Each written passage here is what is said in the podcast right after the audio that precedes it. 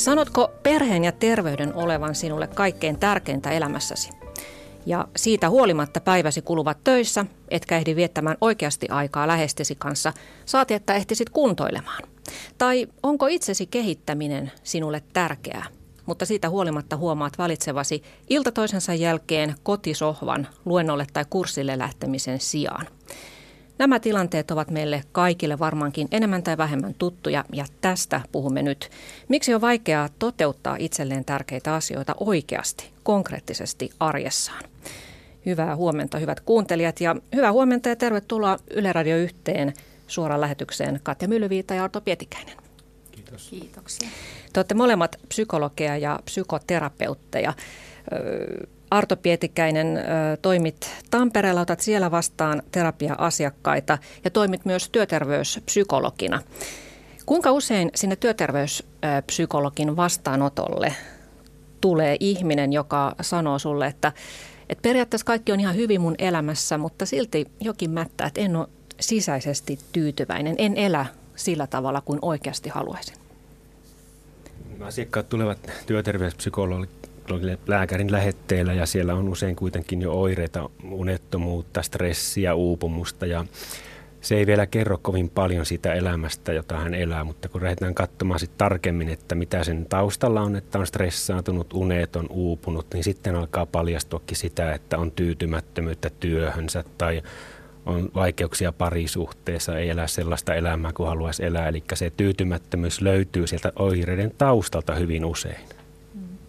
No Katja Myllyviita, sinä puolestasi toimit Hyvinkäällä, olet siellä Kelana kuntoutuspsykologina, niin minkälaisia terapia-asiakkaita sinun vastaanotollesi tulee?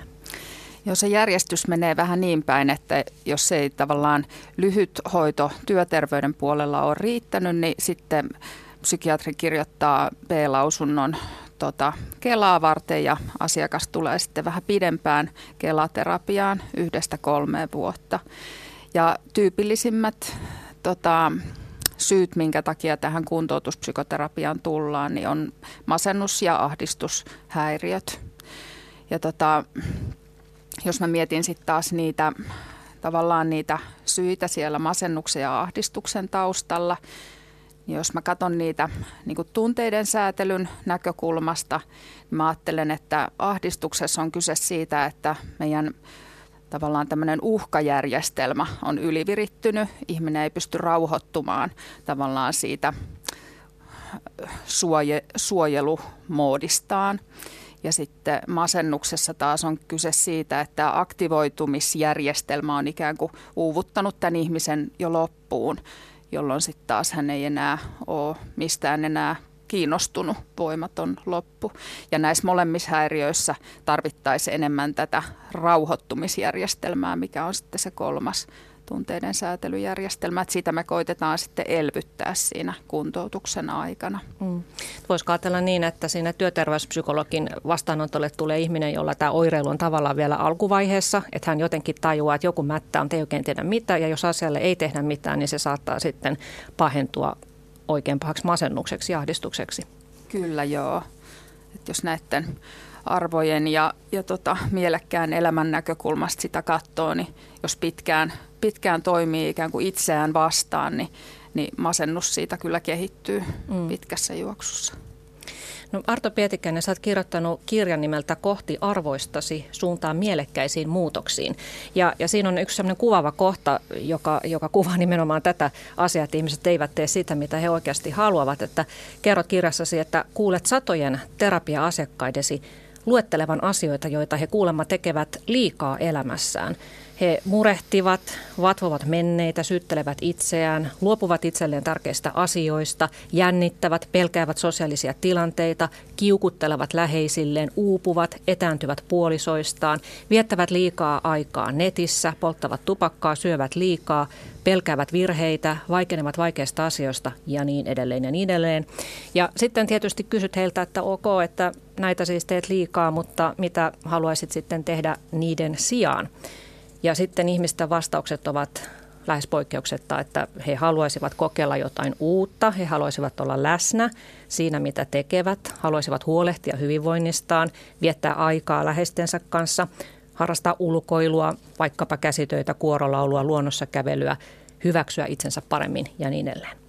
No miksi sitten ihmisten on niin vaikea vaihtaa tavallaan näitä listoja keskenään? Joo. Lopettaa ne asiat, mitä he tekevät liikaa ja aloittaa sen, mitä haluavat. Joo, tuo lista on todella, todella tyypillinen ja kuvastaa tätä käyttäytymisen monimuotoisuutta. Eli se ensimmäinen lista kuvastaa tämmöistä autopilottikäyttäytymistä, semmoista käyttäytymistä, joka, jota eivät ohjaa meidän, meille tärkeät asiat, vaan se on tunteiden ohjaamaa, ajatusten ohjaamaa, mielihalujen ohjaamaa käyttäytymistä. Puhun vähän myöhemmin lisää vielä tarkemmin siitä, mutta ne listat on olennaisesti eri laadullisesti erilaisia. Tämä toinen lista, mitä, se jälkimmäinen lista, mitä haluaisi tehdä, niin kuvaa enemmän sitä, mikä tuo mielekkyyttä ja palkitsevuutta ja merkitystä elämään, mutta kun käyttäytyminen ei ole pelkästään tahdosta riippuvainen asia, siihen vaikuttaa hyvin monimutkaiset monimutkaiset tunne- ja ajatussysteemit ja mielihalusysteemit, niin käyttäytymisen muuttaminen ei todellakaan ole kovin helppoa. Mm. Ja siitä me nyt sitten tässä puhutaan. Ja ennen kuin me pohditaan syvällisemmin tätä, tätä ristiriitaa ihmisten elämässä, niin tässä keskustelussa on jo vilahtanut ja tulee varmaan vilahtamaan myös sana, jatkossakin sana arvo. Että emme elä arvojemme mukaista elämää. Ja tämä arvo kuulostaa vähän semmoiselta juhlapuheelta, korulauselta, että joo, mulla on tällaisia tällaisia arvoja ja yrityksilläkin on nykyään hienoja arvolistoja, mutta mitä tässä yhteydessä arvolla tarkoitetaan? Niin, itse asiassa olen laittanut tämän sanan vähän kiellettyjen sanojen listalle omalla vastaanotolla, että puhun pelkistetymmin ja puhun asioista, mihin ihmiset saa kosketuspintaa paremmin. Eli jos mennään niin kuin lähdetään niin kuin helpoimmasta kysymyksestä, niin se liittyy siihen, että kuka on mulle tärkeä ja mikä on mulle tärkeää tässä elämässä. Eli mitä arvostan niin paljon, että koen sen tärkeäksi. Ja, ja siitä usein niin kuin päästään jo alkuun, koska se on sisäisesti palkitsevaa käyttäytymistä, joka, joka niin kuin tule, tuo sen merkityksen siihen, että sen sisällöt vaihtelevat totta kai eri ihmisillä, mutta lyhyesti sanottuna niin se on merkityksellistä tuo sisäistä palkitsevuutta ja vastaa kysymykseen, että mikä on minulle pohjimmiltaan tärkeää elämässäni. Mm. No tuossa Arto mainitsitkin, että, että ihmisen käyttäytyminen ei ole siitä tahdosta kiinni, että tahtoo jotain, mutta sitten huomaa tekevänsä jotain muuta. Niin kuinka paljon on kysymys siitä, että me ollaan yksinkertaisesti liikaa mielitekojemme orjia? Niin, mielitekoja ja mielihalujen. Tavallaan tämä autopilotti, mistä Arto mainitsi, niin jos me ei tavallaan tietoisesti tehdä omia valintoja arjessa, niin silloin me ollaan helposti sellaisten ohimenevien tunteiden ja mielitekojen ohjaamia. Et mitä paremmin me tiedostetaan sellaiset ohivilahtavat tunteet ja mielihalut, niin sitä paremmin me tullaan tota, sitä, sitä helpompi meidän on valita tietoisesti se, miten me toimitaan. Et ihmiset, jotka ei tiedosta omia tunteitaan, ikään kuin toimii niiden tunteiden sätkynukkeina, ikään kuin jatkeina sille, mitä sisällä tapahtuu. Mutta sitten kun saa, saa jotenkin kiinni siitä, niistä mielen sisäisistä prosesseista, ja oppii pysähtymään niiden äärelle ja huomaa niiden ohimenevyyden, niin sitten voi tehdä näitä valintoja aktiivisemmin. Mm. Kerro joku esimerkki tällaisesta toiminnasta, että annetaan sen tunteen viedä, vaikka tahtotila olisi jotain muuta. No joo, esimerkiksi just tämä siinä alun luettelossa taisi olla tämä, että, että minulle tärkeää on käydä lenkillä joka ilta, mutta silti päädyn sipsipussin kanssa siihen sohvan nurkkaan. Eli, eli tota, että siinä vaiheessa, kun tullaan töistä, niin olla, ollaan usein aika väsyneitä. Ja silloin se ensimmäinen mieliteko voi olla just se, että mä otan jotain snäkkiä ja lösähdän siihen sohvalle, vaikka mä tiedän, että sieltä on enää tosi vaikea lähteä sinne lenkille. Mutta sitten jos mä hidastan hieman ja odotan viisi minuuttia, että meneekö se yllyke ohi siinä ajassa ja valitsen vasta sitten, että kumpaan mä päädyn. Istun vaikka keittiön pöydän ääressä oottamassa hetken aikaa ja päätän sitten vasta.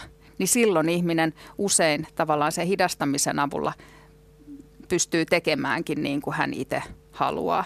Ja sitten se taas lisää äh, itsetuntoa ja myönteisiä tunteita elämässä, kun pystyy toimimaan tavallaan niiden arvojensa mukaisesti. Mm, eikä mieli. malttaa mielensä. Niin. Sä oot Katja Mylyviita kirjoittanut myös, tai useitakin kirjoja, mutta viimeksi sellaisen kuin Tunne tunteesi. Ja, ja siinä on mun mielestä tähän liittyvä hirveän hyvä ö, kysymys, mikä, mikä kannattaa tuota noin, niin kysyä itseltänsä, jos tulee tällainen tilanne, että esimerkiksi, että tiedän, että minun pitäisi lukea tenttiin, mutta haluankin katsella nyt elokuvan tässä seuraavaksi, joten siirrän sitä, sitä tenttiin lukemista. Joo, niin, niin kuin on tutkittu tosiaan sitä, että, että tota, haluuko ihminen elää, tai että valitseeko ihminen ää, sen välittömään mielihyvää tuottavan tekemisen vai sen omien arvojen mukaisen merkityksellisen elämän, niin ihmiset lähes poikkeuksetta valitsee sen välittömän mielihyvän nyt ja sitten sen merkityksellisen asian vähän myöhemmin. Mutta kun sen saman tekee joka päivä, niin tavallaan voi jo laskea yksi plus yksi silloin se merkityksellinen tekeminen jää aina tuonnemmaksi, mikä sitten taas syö sitä itsetuntoa ja nakertaa sitä mielekkyyden tunnetta elämässä. Mm. Tämä on sellaista itsensä huijaamista. Haluatko elää seuraavan tunnin ajan nautinnollista elämää ilman merkityksellisyyttä vai merkityksellistä elämää ilman nautintoa? Tämä on aika paha kysymys ja tosiaankin suurin osa tietysti valitsee sen välittömän mielihyvän ja ajattelee, että joo, periaatteessa toi on mulle tärkeää, mutta ehkä sen aikaa sitten vähän myöhemmin. Ja tietenkin pitkällä tähtäimellä se ei tuota sitten mielihyvää, vaikka enemmänkin semmoisia itsesyytöksiä.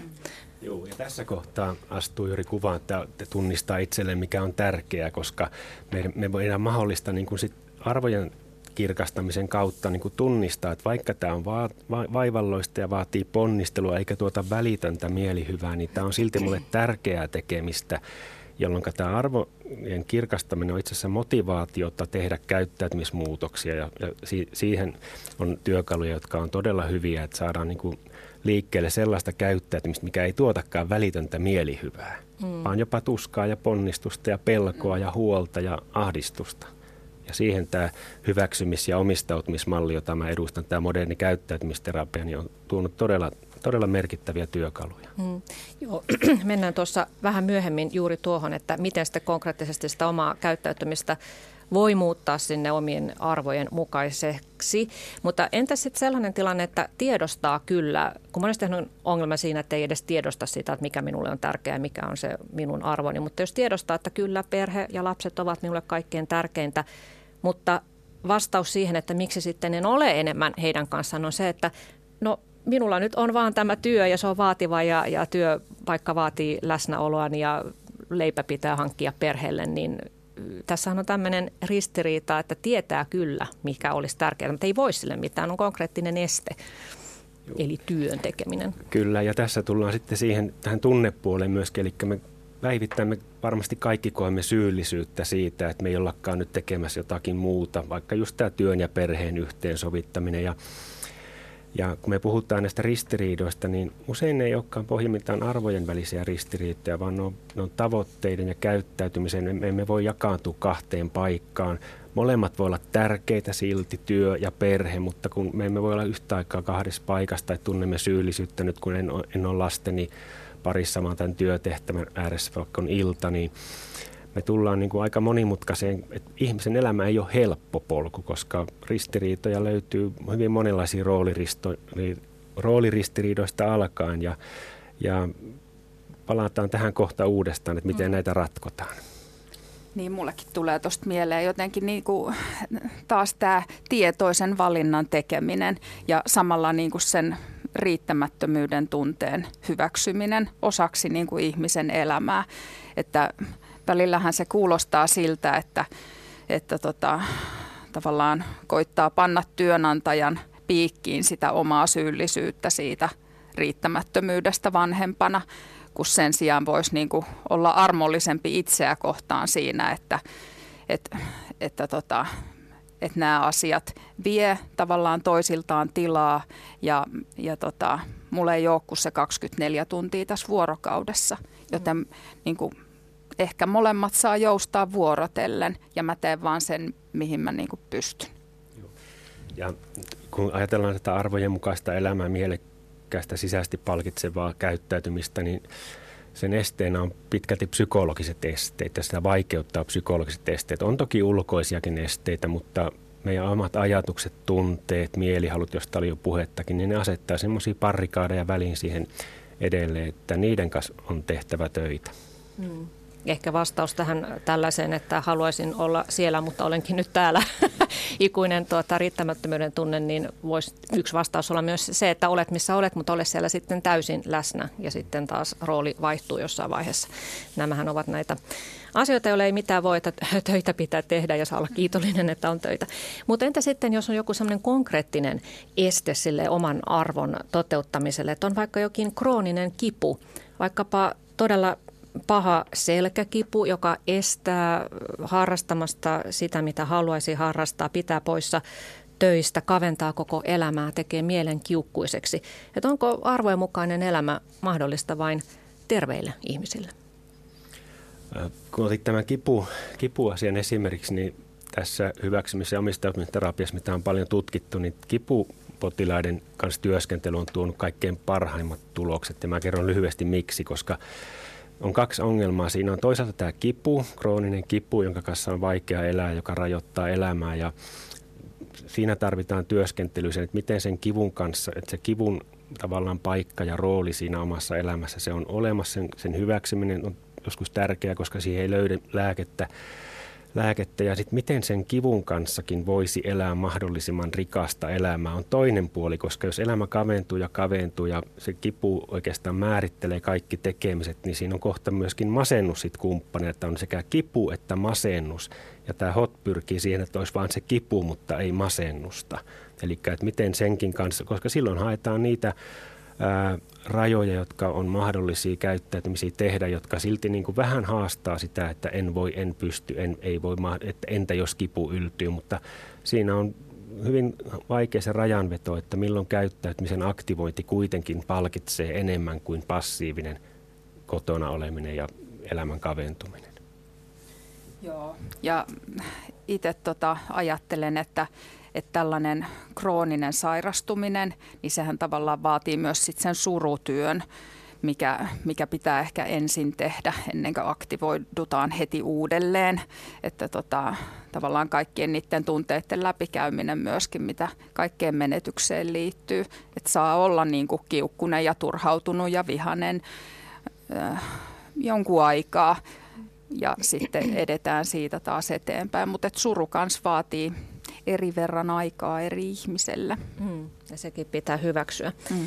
No yksi iso sisäinen työ tietysti tässä, että jos haluaa sitä jonkinlaista elämänmuutosta, niin pitää ensin selvittää itsellensä, että mikä minulle on merkityksellistä. Miten se tapahtuu, ettei käy sitten niin, että alkaakin elää toisten odotusten mukaisesti. Okei, juu, tässä otitkin heti esille yhden ansa, joka tähän liittyy, tähän arvojen kirkastamiseen. Eli miten erottaa se, että mikä on tullut muilta, päin, muilta ihmisiltä, mitä he odottavat meiltä, mitä me on kasvatuksen kautta opittu arvostamaan, että tämän kuuluu olla tärkeä kaikkien meidän pitää elää tällaista elämää, mainonta, markkinointi, kaikki ne sekoittaa meidän päätä siinä mielessä, että ne yrittää kuvata millaista on se oikea hyvä elämä – ja kun arvotyöskentely tähtää siihen, että siihen niin kuin itse valitaan ne asiat, ne on valittuja ja se on niin kuin valittu elämän suunta, niin siinä onkin vaikeuksia väliin, mutta niin siihen on kyllä työkaluja olemassa, mutta ei se helppoa ole aina tunnistaa. Että se ensimmäinen vastaus ei välttämättä ole se, mitä pohjimmilta ja syvimmiltään on itselle tärkeää. Hmm. Ja sulla Katja Myllyviita on paljon masennuspotilaita asiakkaina, niin, niin onko niin, että he eivät enää tunnista sitä, että mikä heille on merkityksellistä? He ovat kadottaneet sen aivan tyystin. Siitäkö niin. masennuksessa on kysymys? Niin siis tota, tämä on varmaan niitä ydinkysymyksiä, mitä mietitään, että kuka minä olen, mikä mm. minulle on tärkeää ja totta kai niin kuin me ei olla irrallisia saarekkeita – että minulle on tärkeää se, että minun läheiset voi hyvin. Ja silloin niiden läheisten hyvinvoinnista ja heidän, heidän arvoistaan tulee osaksi myös niin kuin minun arvoja. Mutta sitten kuitenkin sen kirkastaminen, että, että tota, mikä on tavallaan minulle itselle sellaista, mistä minä saan elinvoimaa, niin kuin se, semmoinen mentalisaatiokyky, että pystyn erottelemaan kuitenkin, että mitkä on mun tunteita ja ajatuksia ja mielitekoja ja mitkä on sitten taas sen mun tosi tärkeän läheisen ihmisen mielen sisältöjä, niin sitä, sitä työtä me paljon tehdään. Ja nämä varmaan usein on, on niin kuin, masentuneet on usein sellaisia, jotka on pitkään ohittaneet näitä omia mielen sisältöjään. Ja kun heiltä kysyy, että miten voit, niin he alkaa jo kertoa perheenjäsenistä, miten he voi. Ja tavallaan lyö tyhjää, kun alkaa miettimään, että mites minä itse. Mm. Et sinne on jo kontakti jollain tavalla niin kuin katkoksissa. Mm. On unohtanut itsensä liian pitkäksi aikaa. Joo. Tuota, Arto Pietikäinen, sä oot puhunut että tätä kysymystä, että, että mikä minulle on merkityksellistä, minkä palveluksessa haluan elämäni olevan, niin sitä voi konkretisoida sellaisella kahden akselin voimalla. Joo, ja nyt tullaan siihen siihen, että mitä käyttäytyminen ylipäätään palvelee, eli mikä on käyttäytymisen funktio, eli mitä siitä seuraa ja mikä sitä saa liikkeelle, niin jos lyhyesti otan esimerkin, niin vaikka läheisten auttaminen voi olla käyttäytymistä, joka lähtee aidosti omista arvoista, että haluaa olla sellainen ihminen, joka auttaa vaikka läheisiään ja tukee heitä, kun heillä on vaikeuksia. Se kumpuaa siitä, että on kokee, että se on itselle tärkeä ja palkitseva. Mutta sama käyttäytyminen joka päällepäin näyttää ihan samalta, niin voi myös kummuta siitä, että haluaa miellyttää muita, eli haluaa muilta hyväksyntää.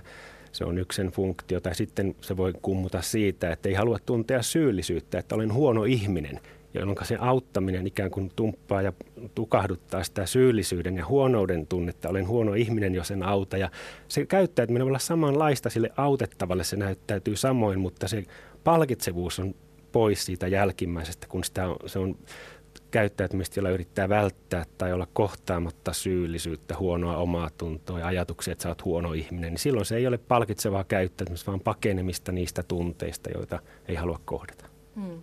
Millaista se elämä sitten on, jos on aina vain sitä, että, että vain välttelee asioita, joita ei halua kohdata, pakenee jotain?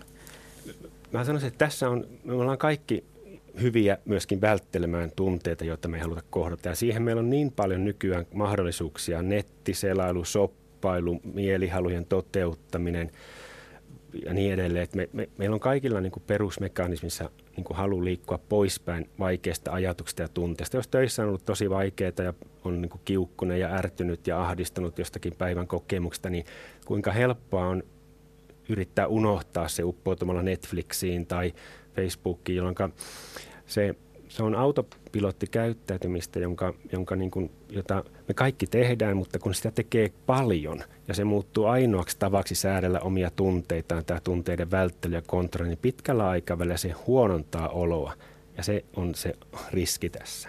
Mm.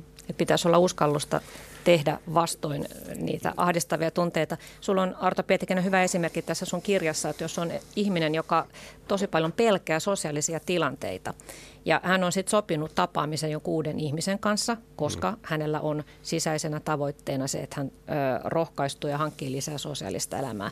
Mutta tuo tapaaminen aiheuttaa hänessä etukäteen niin suurta ahdistusta, että hän peruu sen tapaamisen. Ja, ja siitähän tulee semmoinen hetkellinen helpotus. Huh, minun ei tarvitse nyt enää ajatella tuota ahdistavaa asiaa. Mutta hän meni poispäin siitä Joo. arvosta, mikä hänellä on tärkeää. Eli pitkällä tähtäimellä se ei ollutkaan hyvä valinta. Kyllä, eli tässä näkyy tämä tunteiden ja ajatusten koukuttava vaikutus. Eli hän oli hyvin vahvasti päättänyt ja halukas menemään sinne tapaamiseen. Ja kun ne epämiellyttävät pelot, pelon tunteet ja huolen tunteet alkoi lisääntyä siinä vähän ennen, niin nyt hän ikään kuin oli siinä tilanteessa, että, että kumpi valitsee hänen käyttönsä, tunneautomaattipilotti vai sitten tämä arvojen mukainen vaikea tekeminen. Eli arvojen mukainen tekeminen ei todellakaan aina helppoa päinvastoin. Se voi olla hyvinkin epämukavuusalueelle menemistä. Ja tämmöisessä kilpailuasetelmassa se välitön mieli, hyvä helpotus, kun ei tarvikkaan tuntea sitä jännitystä, niin usein voittaa ennen kuin lähdetään tekemään tunnetyöskentelyä, eli miten kohdata nämä tunneesteet uudella tavalla. Hmm. Kuuntelette siis Yle Radio yhtä. Minun nimi on Sari Valto ja puhumme siitä, että mikä meitä estää elämästä arvoimme mukaista elämää. Miten elää merkityksellistä elämää. Ja vierainani ovat äsken äänessä ollut psykologi Arto Pietikäinen ja lisäksi täällä on ö, psykologi Katja Myllyviita. Puhutaan vähän tarkemmin vielä näistä tunteiden ja ajatusten vallasta, joka tässä on tullutkin esille, että, että kun arvot on ihmisellä selvillä, niin pitäisi tehdä niitä valintoja, mutta yksi este on tosiaan se, että me tunnetaan liikaa, vältellään negatiivisia tunteita, ajatellaan myös liikaa. Että ihmisen ajattelukyky voi, voi olla myös sellainen ansa, että, että ajatellaan, että no entäs jos tästä nyt seuraakin jotain huonoja, en mä nyt jaksa ja ei musta kuitenkaan tähän ole ja ei tästä mitään tule kuitenkaan. Että tällä, tällä tavalla ajatusten voimalla me kapeutamme elämäämme. Ja, ja tota, luin tällaisen tiedon, että tietojenkäsittelyn asiantuntijat ovat arvioineet, että ihminen tuottaa päivässä noin 60 000 ajatusta – ja kun näistä suurin osa ei, ei varmaankaan ole kannustavia ja positiivisia, niin mahtuu paljon myös vihaisia, kiukkuisia, turhautuneita, syyllistäviä ajatuksia. Miten tätä kehää voi oppia hallitsemaan? Tulee ajatus, siitä seuraa tunne, saa, se saa meidät valitsemaan käyttäytymisen tasolla jotakin, mitä oikeasti emme haluaisi. Joo, ekaksi kannattaa tutustua ja olla olla utelias niitä ajatuksia kohtaan, mitä just mulla herää. Eli meillä on jokaisella sellaiset tyypilliset sisäiset diktaattorit tai kriitikot, mitkä ikään kuin lyö niitä kapuloita rattaisiin, kun me yritetään jotain uutta pelottavaa, jännittävää käyttäytymistä kokeilla, niin aina joku sisäinen kriitikko siellä sanoo, että no ei siitä mitään tule ja parempi kuin jäät kotiin vaan, niin ei tule lisää pettymyksiä ja ja tavallaan se, mitä me voidaan tehdä, niin on, on tunnistaa se. Aha, tämä on taas tämä. Tämä on, tämä on mulle tuttu ajatus. Ja tota, siinä kohtaa, kun sen tunnistaa, niin siinä kohtaa siihen ajatukseen saa jo hieman etäisyyttä ja voi tavallaan arvioida sitä, että, että kuinka paljon mä nyt uskon tähän ajatukseen ja sitten voi vähän tutkiskella, että mistäköhän tämä tulee, tää, miksi, miksi tämä tulee just tämän muotoisena aina tämä ajatus sopisiko tämä jonkun toisen ihmisen suuhun? Onko tämä ollut tyypillinen jommalle kummalle mun vanhemmalle? Voisiko mä tavallaan palauttaa tätä ajatusta vähän sinne alkuperäiseen lähteeseensä ja sillä tavalla kans ikään kuin irtautua siitä hieman.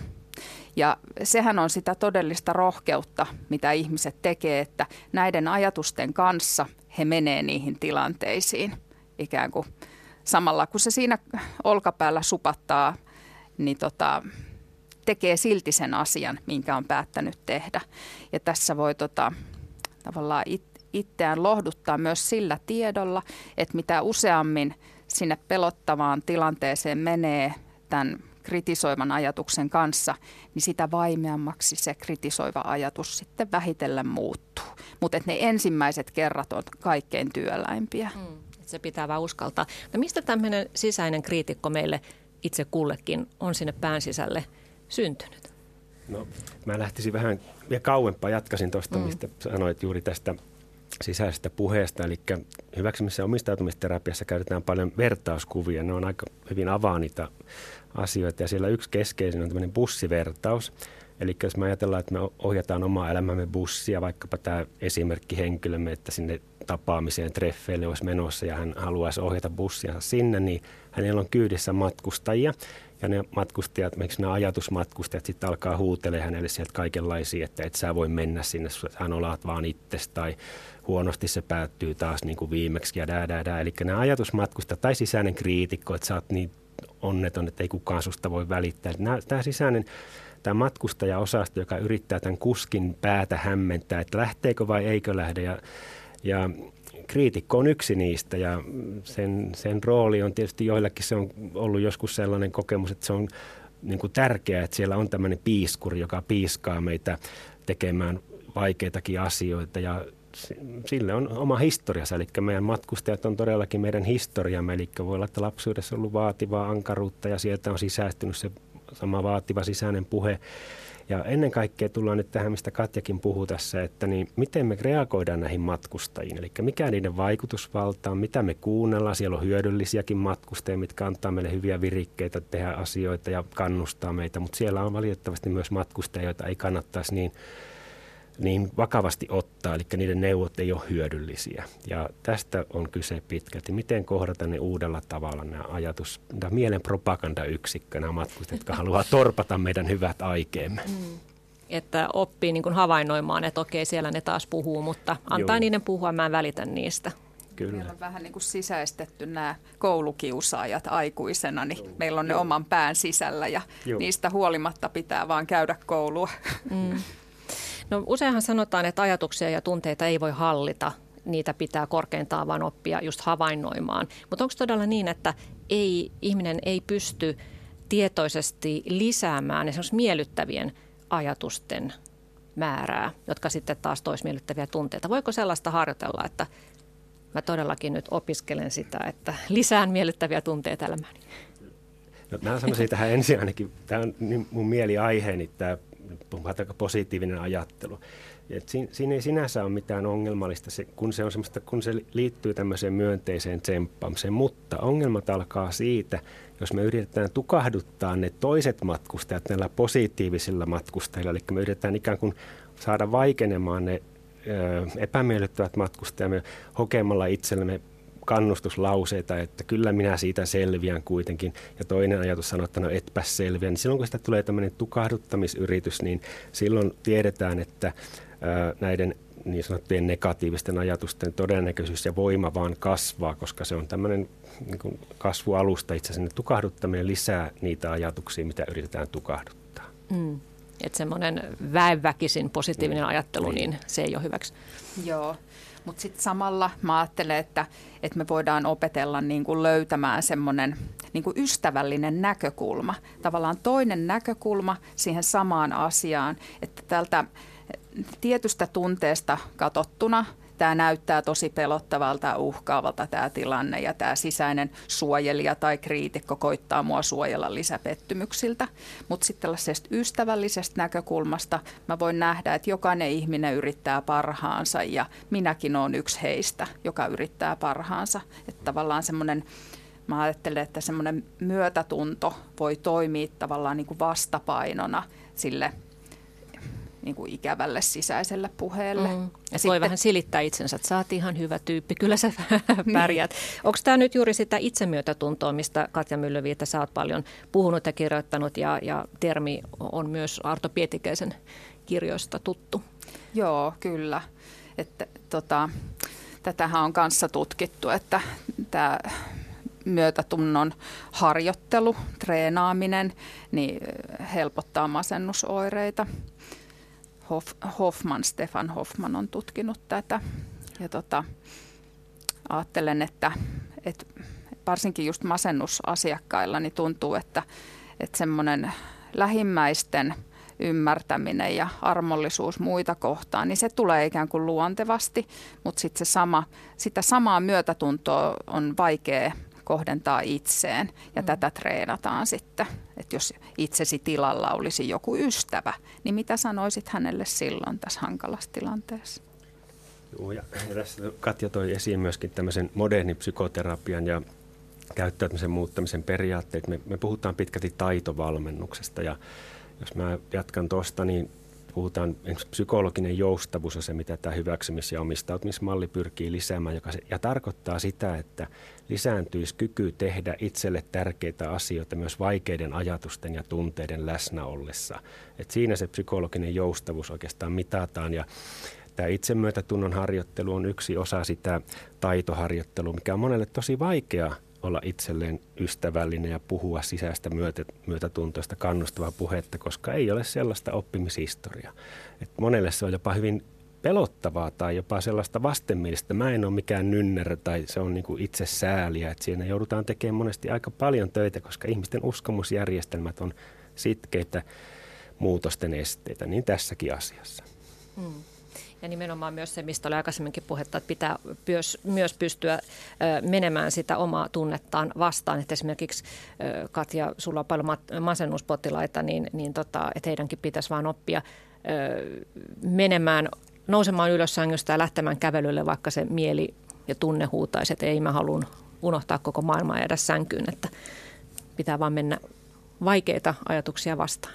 Joo, ja tässäkin kohtaa voi niin kuin, samalla voi ymmärtää sen, että, että ikään kuin se suojeleva puoli minussa sanoo, että älä nouse sängystä, että pelkkiä pettymyksiä on maailma pullollaan, mutta sitten tavallaan kun se jatkuu se sama toiminta päivästä toiseen, niin voidaan laskea yhteen niin kuin hyödyt ja haitat sille, että, että kun et on nähnyt ketään, ketään muita kuin terapeuttia kuluneen viikon aikana, niin miten se on vaikuttanut sun mielialaan. Eli tavallaan se käyttäytymisen hyödyllisyys, se pitää aina erikseen arvioida, mikä toimii missäkin tilanteessa. Mm. Ja nimenomaan pitkällä tähtäimellä, ei juuri nyt. Mm.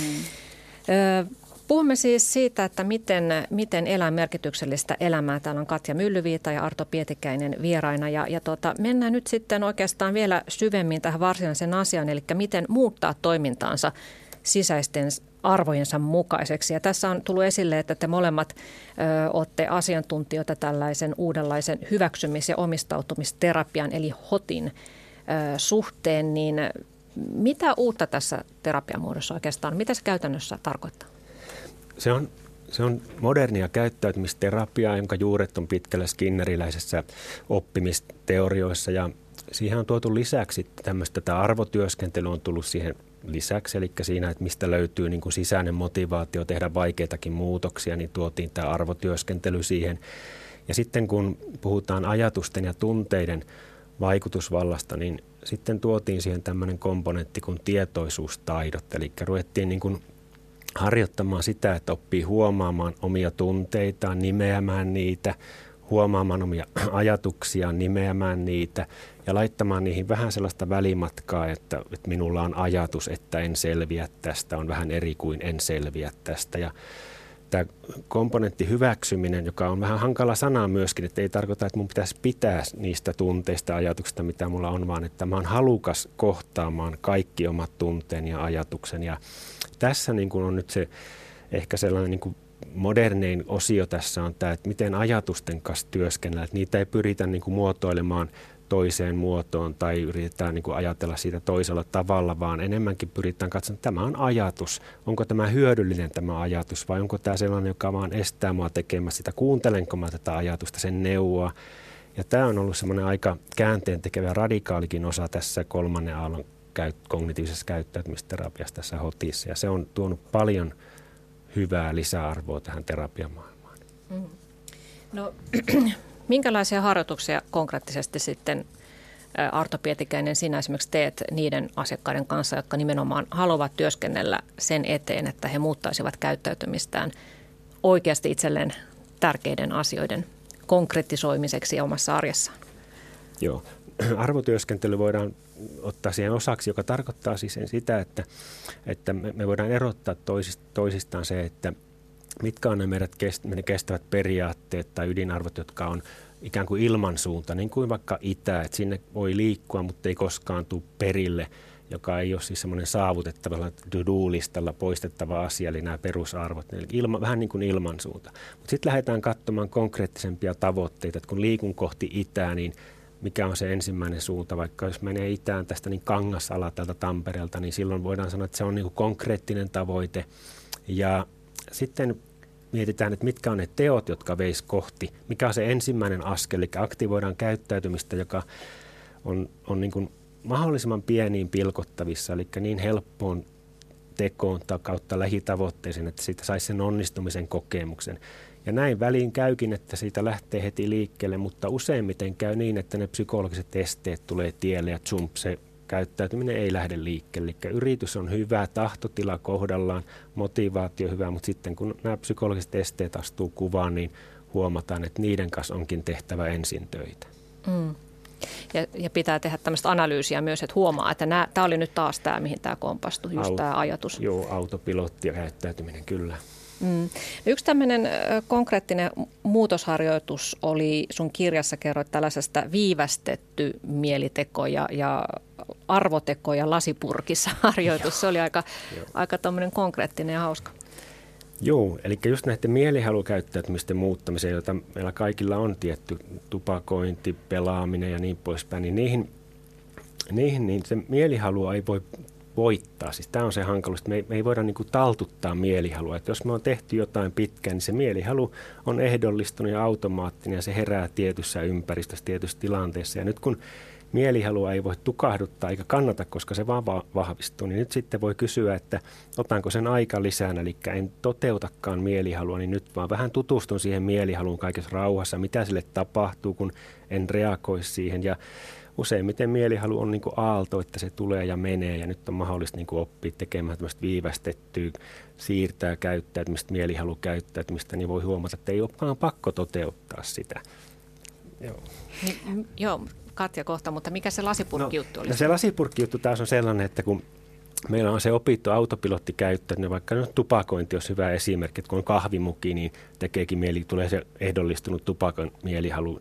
Niin jos mulla on lasipurkissa sitten semmoisia omia pieniä niin arvojen mukaisia tekoja, jotka tuo rentoutta, rauhoittumista, tuo vaikkapa sitten mieli hyvääkin, se on ihan ok, koska nyt mä valitsen sieltä jonkun tekemisen, jolla mä ikään kuin korvaan sen autopilottikäyttäytymisen. Mä teenkin jotakin muuta, mutta mulla on tavallaan ne niin kuin valmiiksi jo ideoitu, että mitä se muu voisi olla. Joka, lapulle, lapulle joka tuo, kyllä, joo, kyllä. Joo. Ja sieltä valitaan joo, sitten joku kyllä.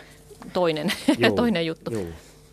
Niin mulle tuli vaan mieleen tuosta tosta tavallaan mielihalun tota, viivyttämisestä, ikään kuin kärsivällisyydestä se, se, tota, se vaahtokarkkikoe, joka on varmaan tuttu 60-70-luvulla tehty tavallaan kärsivällisyystutkimus pienille lapsille, neljävuotiaille. Eli tutkija, tutkija tota, sanoo lapselle, että, että mulla on tässä sulle vaahtokarkki, mutta että jos odotat tässä huoneessa itseksesi 15 minuuttia, niin saat sitten kaksi vaahtokarkkia.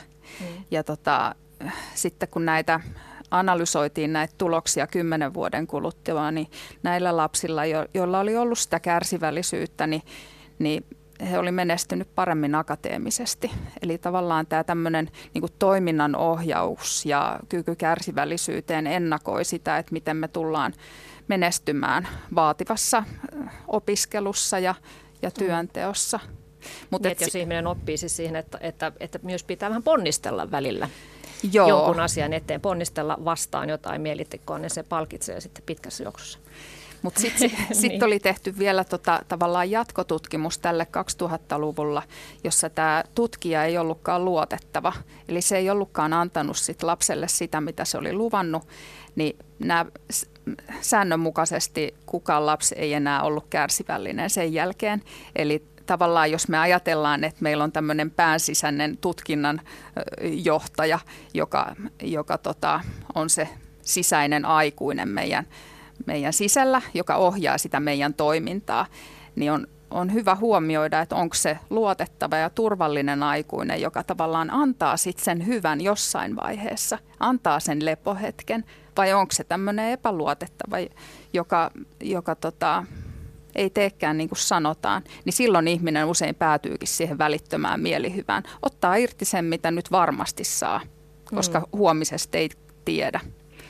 Tämäkin vielä, että siihen sisäiseen ääneen ei välttämättä voi, voi luottaa.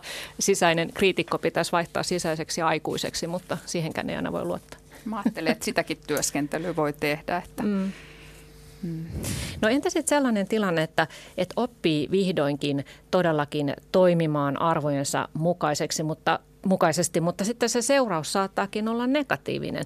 Otetaan esimerkiksi työpaikalla vaikkapa kahden hengen tiimi ja, ja tämä tiimi on aina tottunut välttelemään vaikeista asioista puhumista. Ja sitten tämä toinen työntekijä on oppinut tällaisen työskentelyn kautta ö, elämään arvojensa mukaisesti ja hän haluaa olla avoin, se on hänen yksi arvonsa. Hän haluaa kohdata ongelmat sellaisena kuin ne ovat ja hän ottaa rehellisesti puheeksi tämän toisen tiimiläisen kanssa sen hiertävän asian. Ja sen sijaan, että tämä työkaveri olisi kauhean ilahtunut, että kiitos, että otit tämän asian esille ja käydäänpä tämä nyt tässä läpi tämä ongelma, niin hänpä sitten suuttuu, loukkaantuu, vetäytyy, konflikti syvenee, pahimmassa tapauksessa se laajenee. Eli tämä avoimuutta yrittänyt ihminen niin saakin sitten kärsiä siitä, että hän on alkanut elää arvojensa mukaisesti. Ei kovin palkitseva. Niin, tämä on mahdollista. Ja mistä löytyy sitten se palkitsevuus, että uudestaankin tekisin tämän avoimen puheeksi ottamisen. Eli nyt täytyy kääntää katsettaa siihen, että niin toi, tämä ihminen, joka otti vaikean asian puheeksi, niin tiedostaa, että tällainen työntekijä minä haluan olla tämmöisessä tilanteessa, missä meillä on joku erimielisyys, haluan ottaa sen puheeksi. Ja nyt kun hän tekee sen teon, niin nyt tämä teon tekeminen on se palkitsevin kohta. Eli nyt hän niin kuin tietää, että hän toimii oikein, eli omien arvojensa mukaisesti. Ja sen, kun hän sen on tunnistanut, niin tämä on yksi palkitsevuuden lähde, lähde. Eli hän on rehellinen itselleen. Hän voi katsoa itseään peilistä, että mä toimin niin kuin se ihminen, millainen mä haluan olla tämmöisessä tilanteessa. Tämä on se ydin. Nyt se seuraus, sit, mikä oli, että siitä tulikin sit, niin kuin toinen reagoi tällä tavoin, niin sitähän ei voi ennakoida, koska me emme voi vastata toisen ihmisen reaktioista. Eli nyt tässä on niin kuin sekä tavallaan plusmerkkinen seuraus, eli toimin niin kuin se ihminen, millainen haluan olla, ja negatiivinen seuraus, se ihminen rupesi suuttumulle tai rupesi välttelemään mua – ja nyt tässä on niin kuin iso riski, että ei jatkossa enää olekaan avoin, mutta jos on selkeästi tiedostanut, että se on mun, mulle tärkeä ja se, sellainen ihminen haluan olla, niin voi olla, että tekee sen toistekin. Ja tiedetään kuitenkin, että avoimuus useimmiten on ongelmien ratkaisamisessa kuitenkin tärkeämpää kuin välttely. Tämä on tosi tyypillinen tilanne näillä tota, mun asiakkailla, kun harjoitellaan uudenlaista käyttäytymistä, kun harjoitellaan sitä, että, että kuinka mä opettelen pitämään puoliani, kuinka mä opettelen sanomaan ei ja olemaan jämäkkä, niin tähän väistämättä herättää reaktioita siinä ympäristössä. Tämä tuottaa harmia niille muille, jotka on tottunut siihen, että tämä yksi tekee aina muidenkin hommat. Ja silloin tavallaan opetellaan sitten taas uutta taitoa, eli sitä, että kuinka sietää sitä, että muut on pettyneitä, kuinka tavallaan sallia muille muiden tunteet ja jotenkin tehdä se ero mun tunteitten ja mun tavallaan toiminnan ja sitten taas sen toisen ihmisen tunteiden ja hänen henkilöhistoriansa välillä. Että tavallaan munkin pitää antaa muiden ihmisten ilmaista omia tunteitaan ja tavallaan rauhallisesti myöskin ehkä kertoo ja selittää sitä, että minkä takia mulle on tärkeää nykyään toimia tällä tavalla. Eräs kuuntelija lähetti mulle postia kuultuaan tämänpäiväisen aiheemme ja, ja hän pohti juuri tätä, että jos päättää alkaa elää arvojensa mukaisesti, niin se vaatii itse suurta rohkeutta. Et siinä voi tulla jopa hylätyksi, että jos ajatellaan vaikka parisuhdetta, jossa on ikään kuin vähän vaientanut itseänsä ja alkanut elää sen toisen, toisen tahdon mukaisesti ja sitten loppuukin se käyttäytyminen, niin toinen osapuoli ei välttämättä hyväksy sitä. Että ihmisen pitää miettiä vaikeaa kysymystä, että jatkanko omien arvojeni hylkäämistä vai otanko riskin tulla itse hylätyksi? Kyllä, ja tässä niin niin kuin sanottu, niin elämä ei ole tehty kovin helpoksi meille. Että ei ole mitään helppoja vastauksia näihin kysymyksiin. Eli me otetaan riskejä, tietoisia riskejä. Me joudutaan mennä epämukavuusalueelle monesti arvojen, arvojen kirkastamistyöskentelyssä. Ja, ja se oikeastaan palautuu sitten loppupelissä semmoiseen kysymykseen, että kun katsotaan elämää joskus 80-vuotiaana taaksepäin, niin mitä ihmiset katuvat sitten, kun ovat siinä vaiheessa, tai millä, miten he ovat toivoneet, että elämä olisi mennyt, niin, niin yksi niistä karuimmista on se, että hän käytti elämänsä miellyttääkseen muita. Tai hän eli sellaista elämää, mitä muut häneltä odottivat, eikä elänyt sitä elämää, mikä olisi ollut arvokasta ja tärkeää. Eli me ollaan vastuussa tästä omasta elämästämme tiettyyn rajaan asti, siis siitä, että millaisia valintoja me tehdään, koska meillä on tämä yksi elämä ja sen ehtoo puolella, niin kumpa voiskin sanoa, että ei kadu sitä, mitä ei tehnyt. Että se on, mm. on aika isoja kysymyksiä ja sen takia me yritetään tätä arvotyöskentelyä aikaistaa, eli tehdään niitä pohdintoja nyt, kun ei olla vaikka viesi 80 tai kun ei ole vielä se vaikea kriisi. että usein ihmiset alkaa miettiä että kun heille tulee terveyden uhan menetys tai parisuuden katkolla, niin työpaikka menee, niin silloin alkaa pohtimaan, että mikä mulle on loppupelissä tärkeää, mutta voisiko sen tehdä vähän aikaisemmin. Mm. Ja pitääkö myös sitten tosiaan olla rohkeutta esimerkiksi jättää elämästään pois asioita ja jopa ihmisiä, jotka eivät tue niitä omia arvoja. No niin kuin sanottu, niin epätyydyttävässä parisuhteessa pitkään oleminen omien tunteiden tukahduttaminen on iso, iso masennusriski. Mm. Et masennus vai isoja muutoksia, kumpi on se sun polku?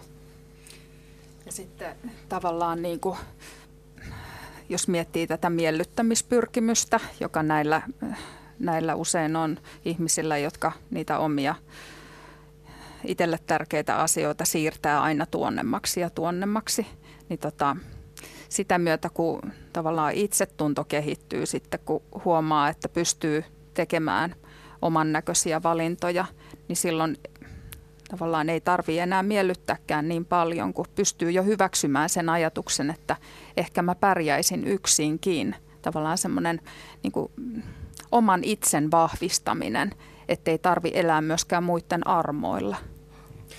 Joo, ja näistä, että työskentely on niin, että voidaan mennä tosi isoihin muutosasioihin, mutta sitten voidaan mennä ihan pieniin. Eli mä pyydän asiakkaita usein kysymään iltaisin, että mitä sellaista tein tänään, joka oli kovasti siihen käyttämäni ajan arvoista. Palataan pieniin asioihin. Mistä voin olla kiitollinen tässä päivässä? Niistä asioista, mitkä on itsestään selviä, kun ei niitä huomaa, kun ne on niin läsnä elämässä. Mutta tämmöinen tietoisuus omasta elämästä ja pienten asioiden muuttaminen, pienten käyttäytymismuutosten polku on usein se, mistä kuitenkin kannattaa aloittaa ja lähteä liikkeelle. Mutta joskus tarvitaan myös todella isoja muutoksia. Mm. Mutta että voi myös sitten itse myötätuntoa harrastaa ja ajatella, että, että se riittää, että, että ajattelee, että tänäänkin, hei mä tein yhden itselleni tärkeän asian tai tein siis jotakin, joka palvelee minulle tärkeää arvoa. Kyllä. Kuinka hyvin ihmiset tunnistavat nämä asiat, mitä he, mitkä palkitsevat heitä oikeasti? Ainakin tämä arvojen kirkastamisen yksi tavoite on se, että oppisi tietoisemmin tunnistamaan, mikä on merkityksellistä ja tärkeää, koska se, niin kuin on ollut puhetta, niin voi hukkua tässä elämän meressä monellakin monesta syystä. Mm. No se, että miten, miten tuota, oppi arvostaa sitä, mitä on ja nähdä se tärkeä elämässä, niin minkälaisia työkaluja siihen on? Yksi on ainakin tämä kiitollisuuspäiväkirja. Miten se toimii? Äh, joka päivä voi miettiä, että mistä mä oon kiitollinen tässä kuluneessa päivässä. Keksitkö kolme asiaa, mitkä, mitkä on mennyt ihan hyvin tänään – Mm. Tämäkin on tavallaan semmoinen näkökulman vaihtaminen siihen, että kun yleensähän meidän mieli automaattisesti fokusoi siihen, että mikä on vielä tekemättä ja mikä jäi nyt vielä kesken ja, ja mikä nyt on tavallaan seuraava työskentelyn kohde, niin sitten voi tavallaan sitä omaa rauhoittumisjärjestelmää aktivoida sillä, että miettii, että mikä tänään meni hyvin ja mihin olen tyytyväinen – ja mietin, että ne arvotkin kirkastuu usein siinä kohtaa, kun kuulostelee, että mikä toiminta on tuottanut mulle niin kuin aitoa mielihyvää ja mistä mä oon saanut niin kuin voimaa tänään. Niin sieltä alkaa löytyä sitten ne tavallaan just mulle tärkeät asiat. Kyllä. Ja sitten kun tuo oli iltakysymys, niin aamukysymys voisi kuulla, että minkä teon tänään aion toteuttaa, joka palvelee jotakin minulle tärkeää. Ja sitten mm. tekee sen yhden teon. Ja sitten yksi tällainen vähän isompi pohdinta oli tämä, tämä tota harjoitus siitä, että kirjoittaa itselleen 80-vuotisjuhlapuheen. Joo, tämä on, tämä on Hotin klassikko, eli tehdään tämmöinen näkökulman vaihdos, mennään jonnekin tulevaisuuteen. Siitä tehdään usein kaksi versiota. Se kamppailuversio, missä on kamppailua ja muiden miellyttämistä, murehtimista ja noin poispäin. Ja sitten toinen versio, minkä haluaisi kuulla tai minkä, minkä haluaisi kuulla, kun joku sanoisi, että on, mihin olen käyttänyt elämäni ja, ja sillä on yritys saada myöskin sitä kirkastettua, että on tämä yksi elämä ainutlaatuinen hieno lahja ja mihin käyttää se. Kiitoksia Arto Pietikäinen ja Katja Myllyviita tästä keskustelusta ja kaikista hyvistä ajatuksistanne. Näillä eväillä me lähdetään tähän vuoteen. Olkoon vuosi 2017 teillä jokaisella kaikkien aikojen paras vuosi. Eläkää merkityksellistä elämää, juuri itsellenne sopivaa, tänäänkin ihan tavallisena tiistaina. Tavataan taas ensi viikolla.